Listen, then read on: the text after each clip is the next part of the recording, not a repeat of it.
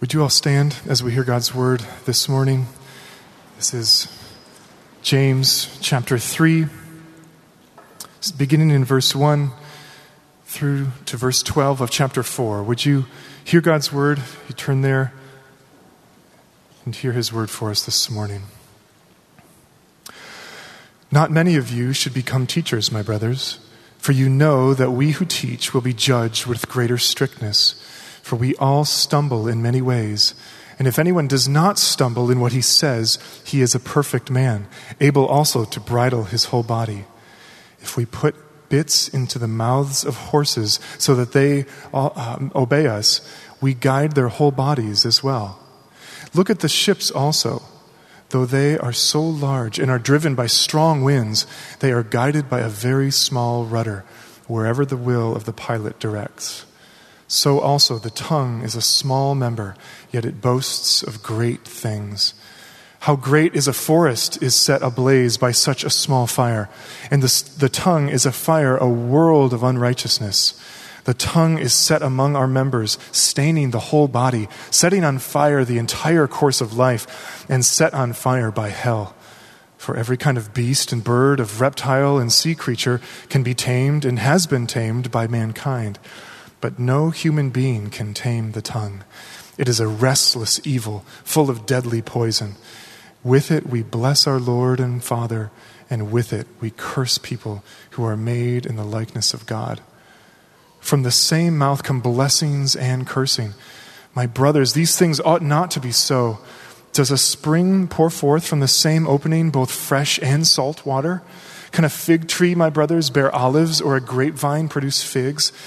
Neither can a salt pond yield fresh water. Who is wise and understanding among you? By his good conduct, let him show his works in the meekness of wisdom. But if you have a bitter jealousy and selfish ambition in your hearts, do not boast and be false to the truth. This is not the wisdom that comes from down from above, but is earthly, unspiritual, demonic. For where jealousy and selfish ambition exist, there will be disorder and every vile practice. But the wisdom from above is first pure, then peaceable, gentle, open to reason, full of mercy and good fruits, impartial and sincere. And a harvest of righteousness is sown in peace by those who make peace. What causes quarrels and what causes fights among you? Is it not this, that your passions are at war within you? You desire and do not have, so you murder. You covet and cannot obtain, so you fight and quarrel. You do not have because you do not ask. You ask and do not receive because you ask wrongly to spend it on your passions. You adulterous people, do, not, do you not know that friendship with the world is enmity with God? Therefore, whoever wishes to be a friend of the world makes himself an enemy of God. Or do you suppose it is to no purpose that the scripture says, He yearns jealously over the Spirit that He has made to dwell in us? But He gives more grace. Therefore it says, God opposes the proud, but gives grace to the humble. Submit yourselves, therefore, to God. Resist the devil, and he will flee from you. Draw near to God, and he will draw near to you. Cleanse your hands, you sinners, and purify your hearts, you double minded. Be wretched and mourn and weep. Let your laughter be turned to mourning and your joy to gloom.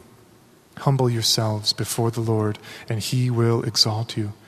Do not speak evil against one another, brothers. The one who speaks against a brother or judges his brother speaks evil against the law and judges the law. But if you judge the law, you are not a doer of the law, but a judge.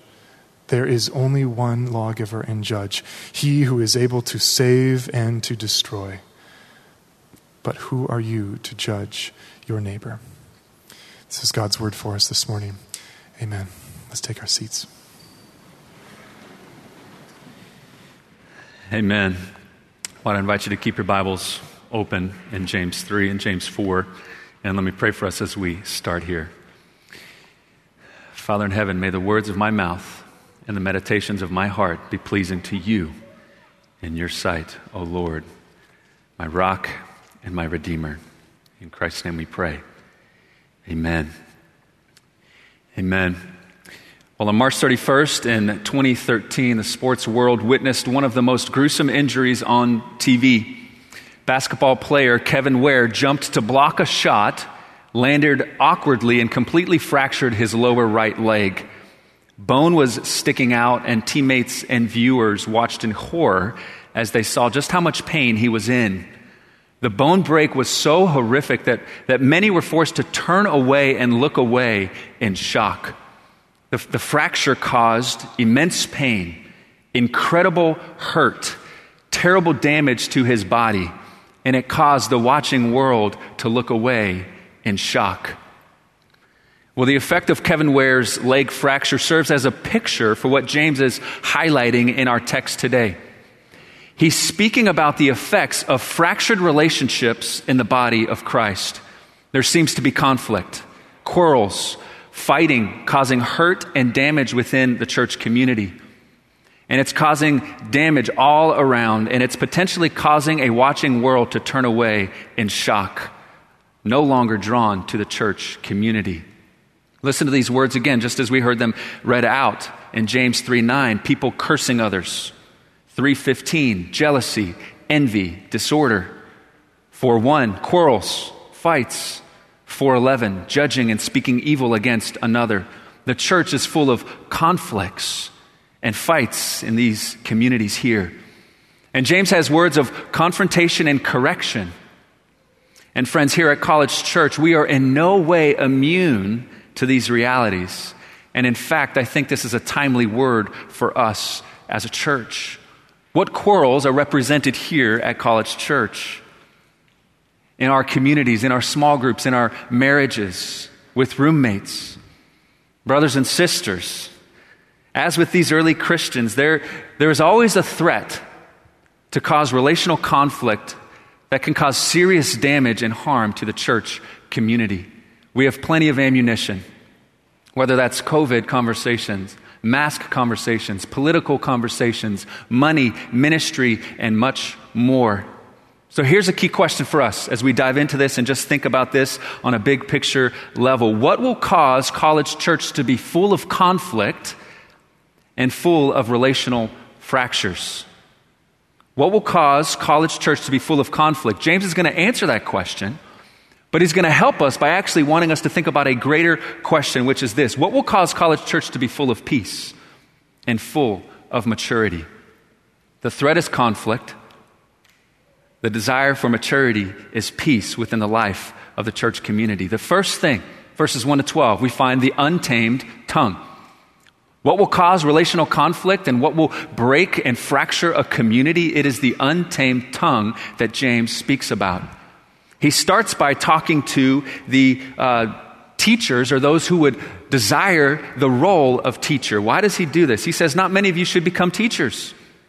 Well, teachers constantly lose the, use their words. There's a great danger of leading others into error, and teachers will give an account for their words, and they're open to greater judgment. But, but even more than this, there seems to be in the surrounding context that, that there were some who were wanting to enter into the role of teacher because that held a position of honor and respect in the eyes of others. And so they were potentially selfishly wanting to enter into that role for what would felt like a, a, a role of prestige or position above others. And James is going to correct an improper striving and self centered motivation. And so he launches into this conversation about the tongue. And, and a couple big realities that we see with the tongue. First thing that James is going to put before us is the power of the tongue. He uses these illustrations of a horse. This massive creature of a horse can be guided and directed by a little bit in the mouth. A huge ship in the midst of a, a big storm and waves and winds, a little rudder will guide that ship safely into the harbor. Something very small, very simply, very small, can have massive power and on influence on things that are great and that are big. The tongue is small, but it can make great boasts.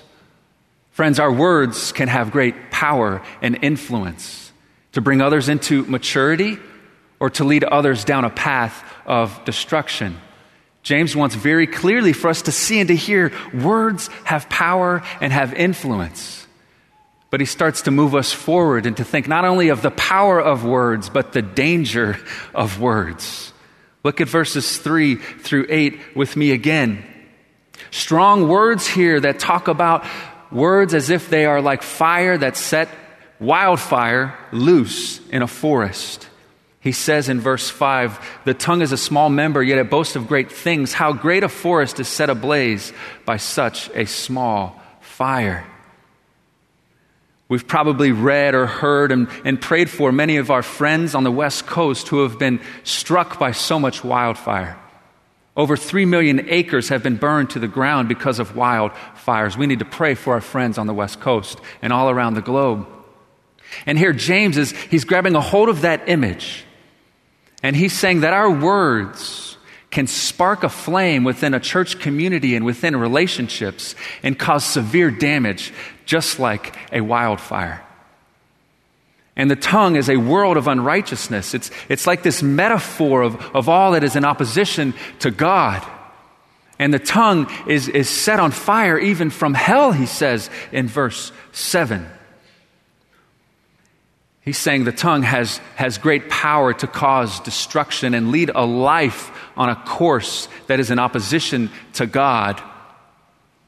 And the source of, of, of all of this dangerous way of speaking, it ultimately stems from the evil one, who is a liar and a deceiver and wants to use tongues to cause mass destruction in the church and in the world. Great danger. He goes on to say, All these great beasts around the world, they can be tamed, but the tongue, nobody can tame the tongue. It's a deadly poison, it's full of restless evil. It's powerful, it's dangerous, but he also moves forward to talk about the hypocrisy of the tongue in verse 9. He says, My brothers, my brothers and sisters, with our tongues, with our words, we bless the Lord and we also curse people made in the likeness of God. He says, this, These things ought not be. He's exposing the hypocrisy of our tongues that we praise God the Creator, yet we look at other people and we speak against them in cursing and we speak against them with judging and we speak against them in criticism, just at the end of our section in chapter 4 says, who, who are you to judge other people? By speaking critical words of judgment upon them.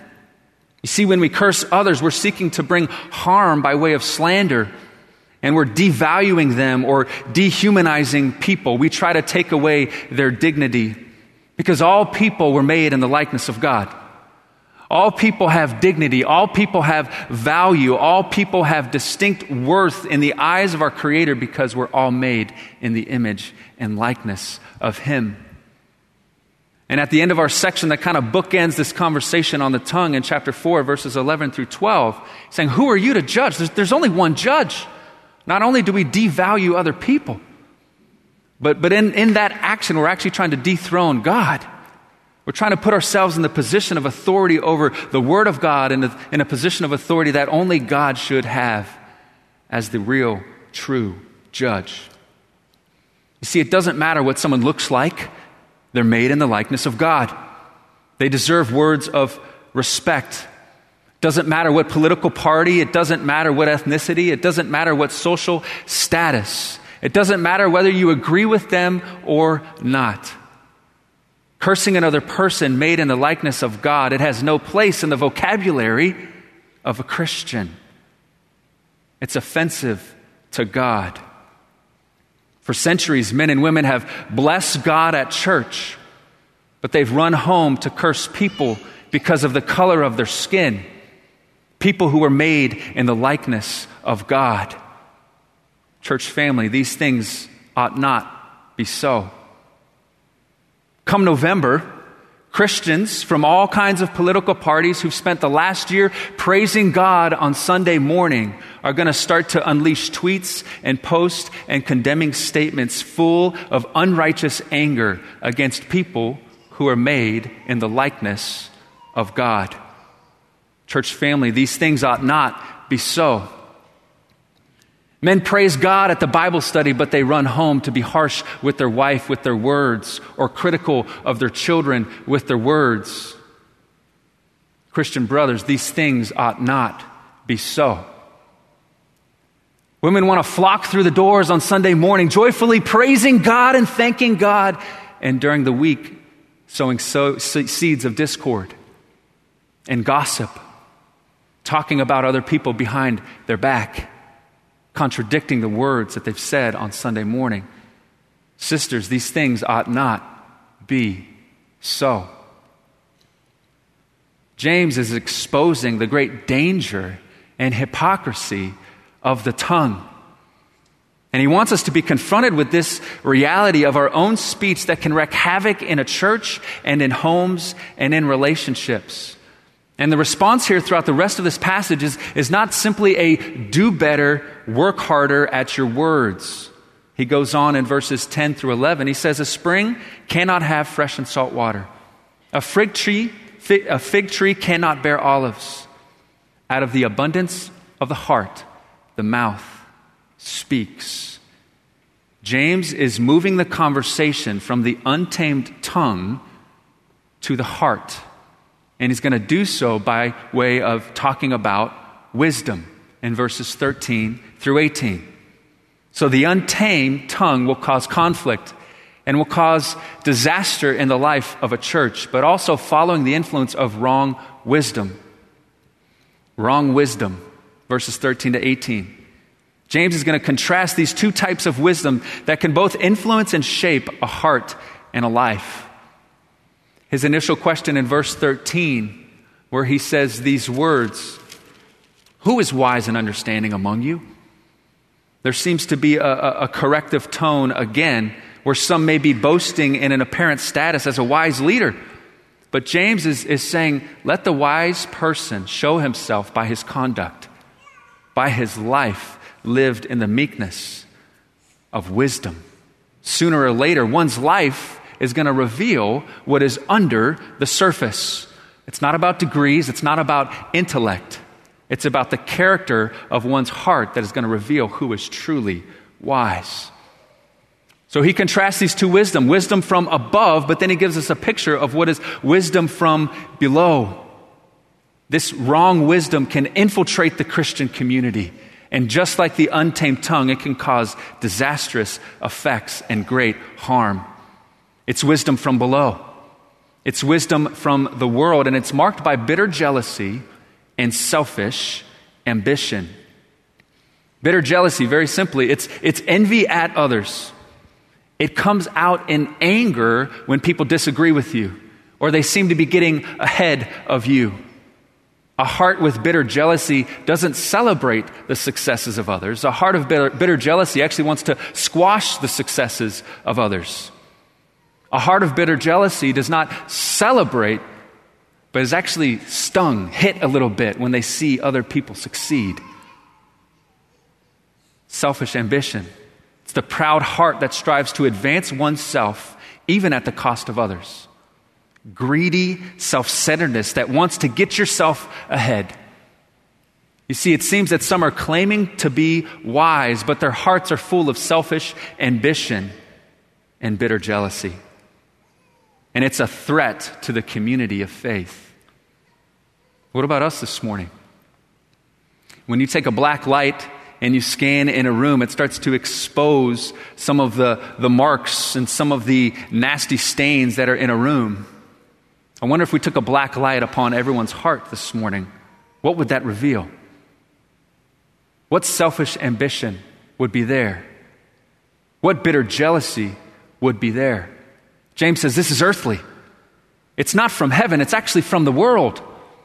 And when he says the world, what he means is just the system of beliefs and attitudes that resist and reject and oppose God. That's what he means when he says it's earthly, it's, it's worldly. It's not only that, it's unspiritual.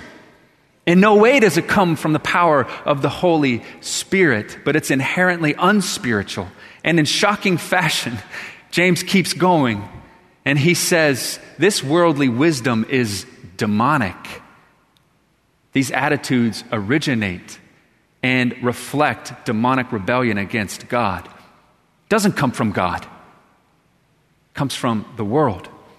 And it can influence the heart. And those who embrace it, they're actually choosing to resist and reject God and trying to elevate themselves in life. Very clearly, James is saying the, the fruit of this type of wisdom, the fruit of selfish ambition, the fruit of bitter jealousy is going to be all kinds of disorder and all kinds of evil, sinful practices. It's going to result in fractured relationships, destroyed friendships, and all kinds of disorder self exalting, self advancing way of thinking. Sometimes that can be prized in the world. It often is, this dog eat dog world, but, but this does not come from God. And so James is putting this contrast for us to cause us to evaluate our own hearts because our tongues, this untamed tongue, is connected to our heart and it reveals what is actually in the heart. We need wisdom from above. This wisdom that is pure. Look there, down there with me in verse 17 and 18. Pure, peaceable, gentle, open to reason, full of mercy and good fruits, impartial, sincere, and a harvest of righteousness is sown in peace by those who make peace. Worldly wisdom produces selfish ambition and jealousy. It bears the fruit of disorder and sinful conduct. Wisdom from above, wisdom from God transforms the heart to then act in purity and peace and humility. A transformed heart that, that will begin to sow seeds of peace in relationship and over time in life will bear the harvest of righteousness in their own life and in the lives of others and in the community of faith. We need to confront our own hearts this morning. What is it that marks us at College Church? Is it, is it the wisdom of the world that is marked by selfish ambition and bitter jealousy in the heart? When we see the successes of others, it kind of stings a little bit.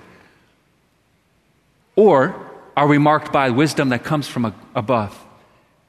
That is given by God, that transforms a heart, that will transform a community into maturity and be full of peace and full of gentleness well, that community will be strong and full of righteousness. That community will be attractive to the world around us.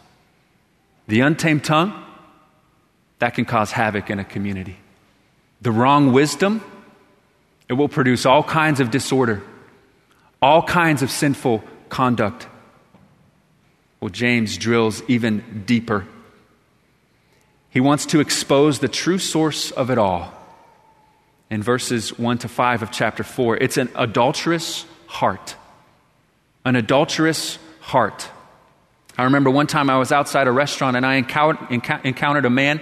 He was just released from jail, and we struck up a, a conversation, and he was telling me all about his life and his life story. And I was listening and I was hearing the descriptions that he was talking about, all of the challenges, all of the difficulties, and his current situation especially. It seemed to have someone else as the root of every cause of his misery in life. There was never a sense of remorse or ownership for anything that happened in his life.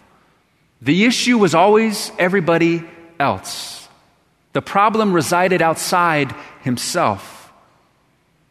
But if we're honest with ourselves, we realize how often we actually have this same attitude and way of thinking. James confirms this. What causes quarrels and fights among you? Verse 1 of chapter 4. We all tend to answer it's their fault. They've caused that. Somebody else has done that to me. Well, James says fights spring from a sinful, selfish heart inside of us, self centered desires self centered prayers, fights, quarrels, conflicts. That's where the source is. But he's exposing this selfish heart, yes, but look at verse 4 with me. Some of the strongest language that James uses. He says, You adulterous people. Ultimately, the root problem of everything we've talked about today is that in our hearts there is spiritual adultery against God the untamed tongue, the influence of selfish ambition, Bitter jealousy, disorder, discord, tensions, fights, all of that is springing from a heart that is going after other lovers other than God, spiritual adultery. The Bible talks about God as this great husband of the church. We are his bride. He demands and he deserves full allegiance, full devotion, full loyalty. And in a word, the sum and essence of spiritual adultery which here is embracing the ways of the world, the thinking of the world, is pride. He's, it's pride. We try to be friends with the world, but in fact, we're in opposition to God. We're enemies of God. We're at enmity with God. Pride moves our tongues to make them as weapons of mass destruction upon others. Our pride is the root cause of all kinds of relational problems. Our pride in fact, is leaving God for the ways of the world. And James is using strong words in verse 5. And he says, Or do you suppose that it is to no purpose that the scripture says he yearns jealousy over the spirit that he made to dwell in us? You see, he's pointing out that many in this church were living with a divided heart divided loyalties, split allegiances. God is calling us, even this morning, through His Word, to no longer have one foot in the world and trying to have another foot in relationship with the living God. God wants the totality of our life, undivided devotion, undivided allegiance, no flirtation or friendship with the ways of the world, which is trying to advance ourselves are trying to get what we want at all costs. God will not share space with anyone. This has been a very convicting passage that is confronting us with a very strong reality, exposing the sin of our tongues, exposing the pride within our own hearts. But moving into verse 6, we need these words He gives more grace. He gives more grace. God gives grace that forgives. God gives grace that sustains. God gives grace that strengthens us for a life of full devotion to Him. God welcomes back the sinner to Himself. Verse 6 He opposes the proud but gives grace to the humble. What is the aim of this passage? It's not simply to identify what is going to cause conflict and what are the roots of that. This passage is calling us to humble repentance of our spiritually adulterous hearts, to return back to God. He describes it in verses 7 to 10 submit yourself to God, no longer resisting God, come under His authority. We are not the authority of our life, but come to Him in humble repentance. Submit to God. Resist the devil and he will flee from you. Draw near to God and he will draw near to you. There's a turn that must happen in our life. We're empowered by the Holy Spirit to say no to the temptation of the devil, to turn away from sin and to return back to God, the lover of our soul. Draw near to him in faith and he will draw near to you. Cleanse your hands, purify your hearts. Get rid of the sin that is on your hearts. Get rid of the sin that is on your hands and in your life, your attitudes and your actions before the living God. God has given us the strength to do that by the power of His Holy Spirit. Humbly return to God. Mourn, weep, wail. Humble yourselves before the Lord, and He will exalt you. Strong words from James that are revealing all kinds of challenges that, that not only we might potentially face, but actually, I think are present potentially even in the life of this church conflict, fighting, quarrels. The root cause is an adulterous heart before God. Return to Him. James wants us to embrace repentance to depend on God for His grace that is demonstrated to us in Jesus Christ, our Savior.